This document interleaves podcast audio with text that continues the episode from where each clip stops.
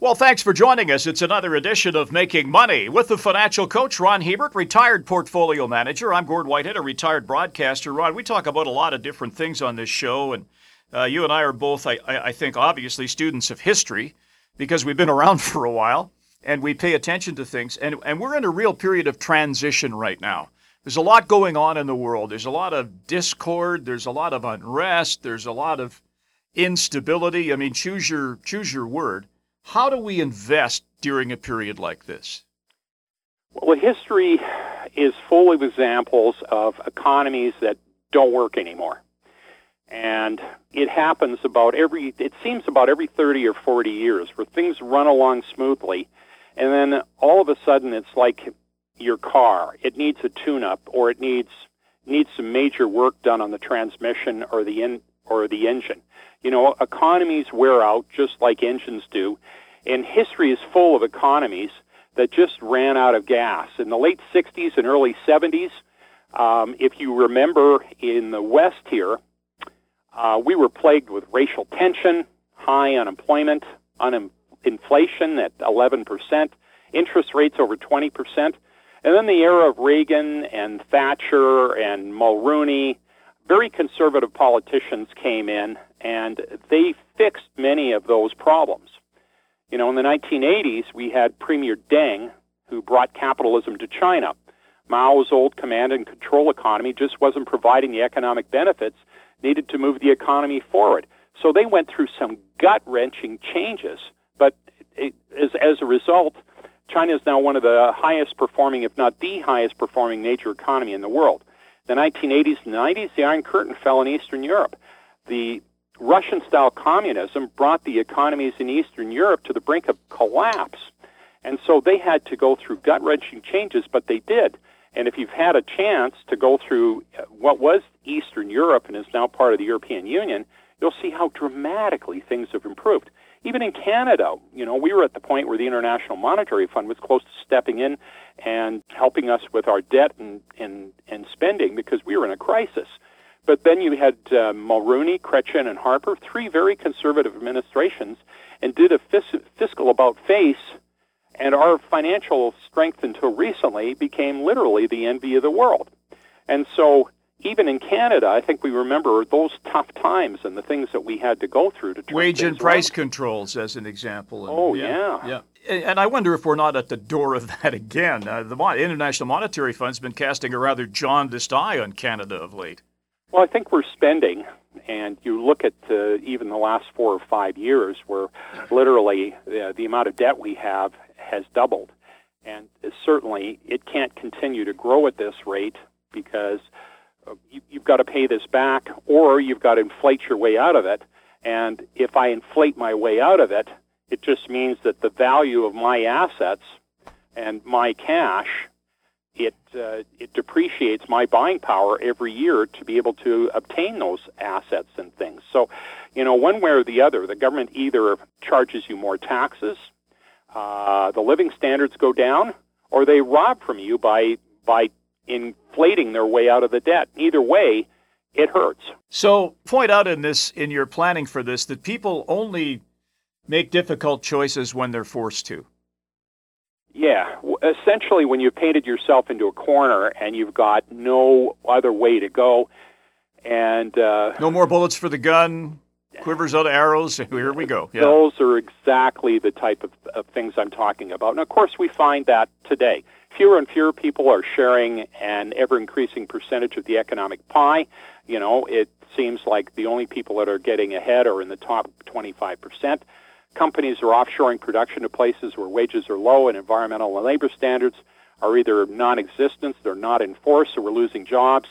The economic status and benefits are skewed by race and gender, so there's a lot of people frustrated if they're women or, or they're, they're of another uh, back, uh, gen- genetic background.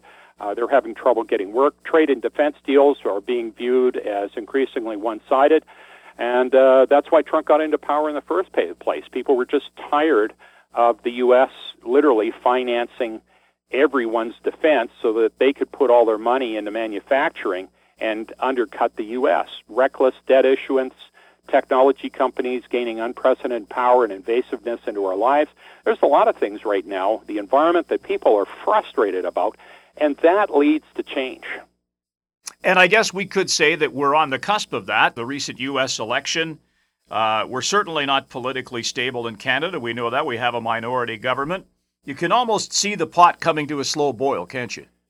And if you look back into the 60s, uh, in the United States, you had the Vietnam War, and they had the marches for racial equality, and all of a sudden, Martin Luther King burst on the scene.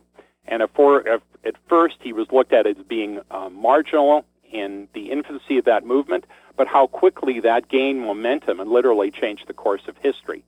You know, and so uh, in Canada, probably a little quieter because we tend to be a quieter people. But finally, in the 70s and 80s, the silent majority just got sick of all the things that were going on and put their foot down, and we had some major changes that were wonderful for Canada. So, you know, when people get frustrated enough, they finally do things. And the question that I've had, and, and I discuss this, my wife and I talk about it, I talk about it with our sons. We're going to have to suck up some pain here in the next little while. I mean, nobody likes to see spending cuts. But boy, oh boy, I, I can't think of a of a time where we've needed them more than we do right now. We need we need fiscal discipline. You can't just spray money at everything without having thought through it logically because money is not an infinite resource. You can't keep printing it and printing it and printing it. If you do, you devalue the currency, which means that every asset in this country is worth less, and we are all poorer as a result of it. So people say, well, they look at debt as a third party thing. Well, it's something the government owns. Well, no, it's something that we own because we have the obligation to pay it back. And that comes through higher taxes, that comes through higher inflation, that comes through uh, slower economy, that just comes through all the things that are negative. Well, we keep losing fact to the site. The government does work for us. Uh, you know, I think we need to remind them of that every once in a while. So, what's the what's the best way to go about this? If you're an investor, what what should we be doing now during this period of transition, which is looming so large? Well, realize, first of all, that transitions take time. If you look back at the 70s and 80s, you know, often transitions take a decade or more, uh, but they're a necessary process that take time to resolve. Democracies are a very, very messy thing, and it takes time for all the squabbling to sort itself out. But historically, in the end, they get resolved or have in the past. So I think you want to start by number one, building a position in precious metals. So as we go through tough times, they are going to continue to print money like drunken sailors. Uh, and precious metals will protect you if we see inflation. You also want to build a portfolio of the best of the best stocks. And if you go back and listen to some of our podcasts, you'll see that we've had the best of the best stocks. We've had num- numerous shows on that and you're just moving up the quality curve. You're moving into companies that are more likely to survive. You weed out your weakest positions. You build a cash position. You, you patiently wait. You use that uh, cash that you have to buy in weakness. And then finally, you buy sectors that people continue to use no matter what the state of the political environment or the economy. Google, TELUS, Johnson & Johnson, Fortis, Loblaws, Visa. Those are all companies that it really doesn't matter uh, where we're at in the transition unless the world comes to an end. These, these are the types of companies that should do well. So, given the, the current political situation, and as we say, the amount of uncertainty regarding what's going to happen down in the States, but that uncertainty can be a good thing. As we pointed out in that last episode, because there's not going to be any real dramatic control in the United States government. You got the House in one party, the Senate in the other, and then you have a president. So, is that a good scenario right now in this time of transition? Well, I think that it doesn't give the government the power to do a lot of good things. But on the other side, it doesn't give them the power to do a lot of stupid things either. And as transitions take place, it becomes clearer and clearer and clearer to the voting public the tough calls they are going to have to make, and they eventually elect people for that job. You know, it, people forget that Winston Churchill, who was called the leader of the 20th century, after the war was over, he wasn't elected because he didn't particularly have the type of skills in a non military economy to, to lead the nation. But he was the perfect leader for the time when they were going through the Nazi blitzkrieg. So we're going to elect the leaders that get things done, and the public will make sure that that happens. It always always happened in the past. Um, the public is smarter than most of us think, and will when we when we the frustration gets high enough, that's when the silent majority puts their foot down and says enough is enough. We've got to make some changes and that's coming. It just doesn't look like quite yet. And I think the pandemic's a big part of that, Ron. A lot of people, enormous frustration with everything that's been going on. People are, you know, they're tired of being homebound. They want to get back to, and I put this in the air quotation marks, normal.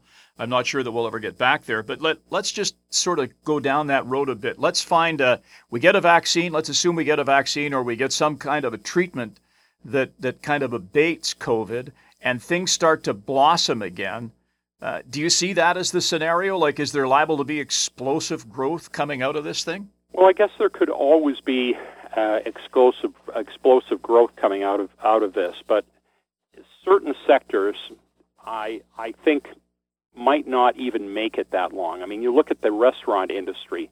Unless there's a miracle tomorrow, um, a third to half of the industry is not even going to be around in spring. You know, so once you've wrecked people's lives, how do you fix that quickly?